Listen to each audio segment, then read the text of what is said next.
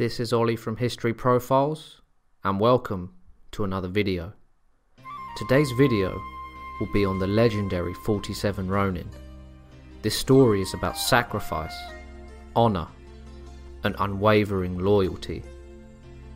The year is 1701, and Asano Naganori, a Japanese lord, is chosen by the shogun to entertain some emissaries from the imperial family. Asano, however, was ignorant of court etiquette and wouldn't know how to entertain people of such high class. The shogun instructed Kira Yoshinaka to tutor Asano on these matters, as he was an expert. Kira, however, was not the easiest man to get along with, and was not a very good mentor to Asano. He constantly taunted him for not knowing much about the matters of the extremely upper class, even though he was a lord, and even asked Asano for money. Initially, Asano ignored all of this and still treated Kira respectfully. However, every man has his breaking point. These tensions only grew, as it was clear to Asano that Kira had no respect for him as he constantly tried to embarrass and belittle him at every opportunity. Eventually, in the audience hall of the Shogun's palace, Kira insulted Asano so savagely that Asano could no longer restrain himself. He drew his dagger and slashed at Kira's face, wounding him. They were then quickly separated by guards. This attack within the Shogun's palace was a grave offence. Any kind of violence, even drawing a sword, was completely forbidden in the Edo castle. Due to Asano's actions, the shogun ordered him to kill himself by seppuku. Asano was then handed a knife and killed himself in order to retain his honour. Seppuku is the honourable method of taking one's own life, practiced by the men of the samurai. Asano's lands were to be confiscated after his death. His family were to fall into ruin. His name would be disgraced, and his loyal samurai would be made into ronin, which means a leaderless warrior. The news quickly reached Asano's castle, and his samurai were enraged beyond belief. Of Asano's 300 men, 47 of them, especially their leader, Oishi, refused to allow their lord to go unavenged, even though they knew acting on their revenge would lead to their death. The 47 Ronin banded together and swore a secret oath to avenge their lord by killing Kira, the man who was responsible for the death of their master. Kira, however, was now well guarded, and his residence had been reinforced to prevent an attack. The Ronin knew they would have to lay low in order to decrease suspicion of the shogunate authorities. The 47 Ronin dispersed and became tradesmen and monks. Oishi, the leader of the Ronin, made his way to Kyoto and would spend his days in taverns and brothels, as if the last thing on his mind was revenge. Oishi was now in a sunken place, but in the back of his mind, it was all for a purpose. The oath still had to be fulfilled.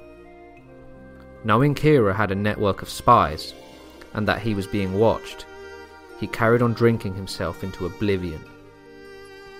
Oishi's behaviour was soon reported to Kira, who became convinced he was now safe from the Ronin, as it had now been a year and a half Kira laughed at the disgraced Ronin, and him and his retainers would talk amongst each other, calling them useless drunkards who lacked all honour. One day, Oishi was returning home. He was so drunk he fell down into the street and went to sleep. Everyone nearby laughed at the drunkard. A samurai saw Oishi in the street and was so infuriated that he would behave like this that he kicked him in the face and then spat on him. Oishi had still not forgotten the oath. He divorced his wife of 20 years, so no harm would come to her or his children when the Ronin took their revenge. He then sent her away, out of harm's reach. Oishi gave his eldest son, Chikara, the choice to stay and fight or leave, and Chikara chose to remain loyal to the oath, his father, and his fallen master. The time had come. The faithful Ronin gathered together, and their roles as workmen and tradesmen gained them access to Kira's estate. They became familiar with the layout of the estate. One warrior went as far as to marry the daughter of the builder of Kira's house to obtain the house's design plans. Every detail was reported to Oishi. The warriors gathered armor and weapons, and they would now prepare for attack. On the 14th of December, in the year 1702, the warriors prepared their. Everyone knows therapy is great for solving problems, but getting therapy has its own problems too, like finding the right therapist, fitting into their schedule, and of course, the cost. Well, BetterHelp can solve those problems. It's totally online and built around your schedule. It's surprisingly affordable too. Connect with a credentialed therapist by phone, video, or online chat, all from the comfort of your home. Visit betterhelp.com to learn more and save 10% on your first month. That's BetterHelp, H E L P. This is the story of the one. As head of maintenance at a concert hall, he knows the show must always go on. That's why he works behind the scenes, ensuring every light is working, the HVAC is humming, and his facility shines. With Grainger's supplies and solutions for every challenge he faces, plus 24 7 customer support, his venue never misses a beat. Call quickgranger.com or just stop by. Grainger, for the ones who get it done. assault. It was a cold morning, and the snowfall was harsh. The Ronin split up into two groups. One group, led by Oishi, was to attack the front gate, and the other, led by his son Chikara, would attack the house from the back gate. Four men scaled the fence and captured and tied up the watchman guards. The men then sent messages to the neighbouring houses, telling the ordinary folk to not come outside, as they were here to avenge their master's death, and no harm would come to anyone who didn't serve Kira. Oishi then sounded a drum to start the attack. Some of Kira's warriors held off Oishi by attacking them from the front of the house, but Chikara, Oishi's son, broke into the back of the house. Oishi and the Ronin managed to kill all the defenders and stormed the house. The two parties, led by father and son, joined up and they fought Kira's men, who were now swarming into the estate. After a fierce battle, the last of Kira's soldiers were subdued. In the process, the Ronin killed 16 of Kira's men and wounded 22. After all this, there was still no sign of Kira. They searched the house, but found nothing but crying women and children. Oishi quickly checked Kira's bed, and it was still warm, so he knew he was close. The men once again searched the house and found an entrance to a secret courtyard hidden behind a large scroll. At the end of the courtyard, there was a small building. The men came through the secret entrance and were faced with yet more men. Another savage battle began. Oishi and Chikara's men overwhelmed the enemy with their might. They were possessed by vengeance and fought, not caring if they lived or died. They overcame the last of the retainers, and the men then searched the small building. The Ronin then found a man hiding, wielding a dagger. He attacked one of the Ronin, but was quickly disarmed and held to the floor.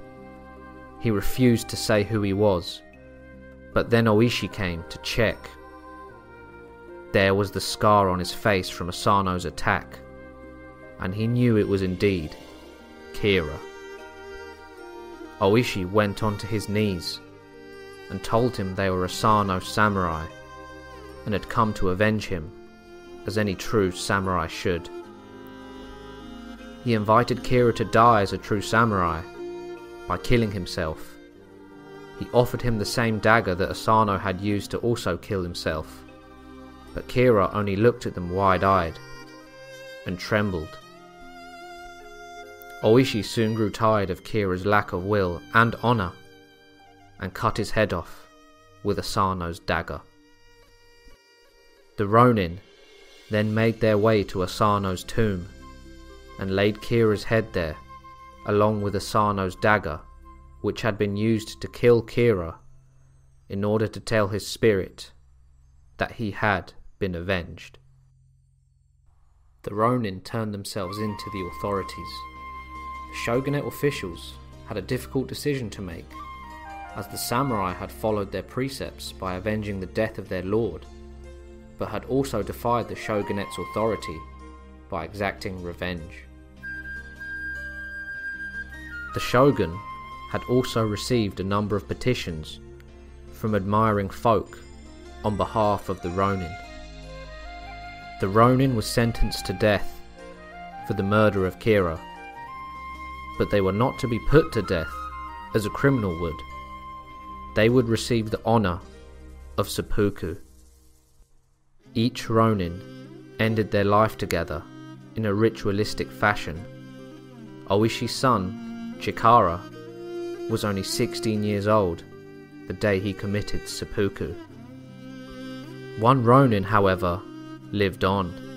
Terasaka Kichiemon was ordered to travel to Ako after the death of Kira to report the revenge had been completed. He eventually returned from his mission and was pardoned by the shogun. He then lived on to the age of 87 and was buried with his fellow samurai. The story of the Ronin spread around all of Japan. It soon came to the ears of the man who had spat on Oishi when he was drunk on the floor. He then went to Oishi's grave and begged for his forgiveness for thinking Oishi was not a true samurai. He soon after committed suicide and was buried next to the Ronin.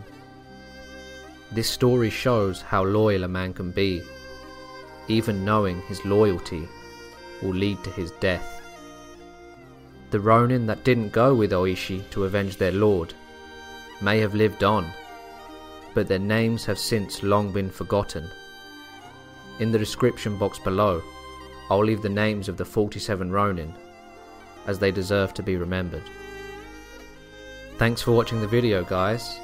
If you like this video, make sure to like, subscribe and share, and I'll see you next week for another video. Bye. Have you made the switch to Knix? Millions of women have made the switch to the revolutionary period underwear from Knix. That's K N I X. Period panties from Knix are like no other, making them the number one leak proof underwear brand in North America. They're comfy, stylish, and absorbent, perfect for period protection from your lightest to your heaviest days. They look, feel, and machine wash just like regular underwear, but feature incognito protection that has you covered. You can shop sizes from extra small to 4XL. Choose from all kinds of colors, prints, and different styles, from bikinis to boy shorts, thongs to high rise. You've got to try Knix. See why millions are ditching disposable, wasteful period products and have switched to Knix. Go to knix.com and get 15% off with promo code TRY15.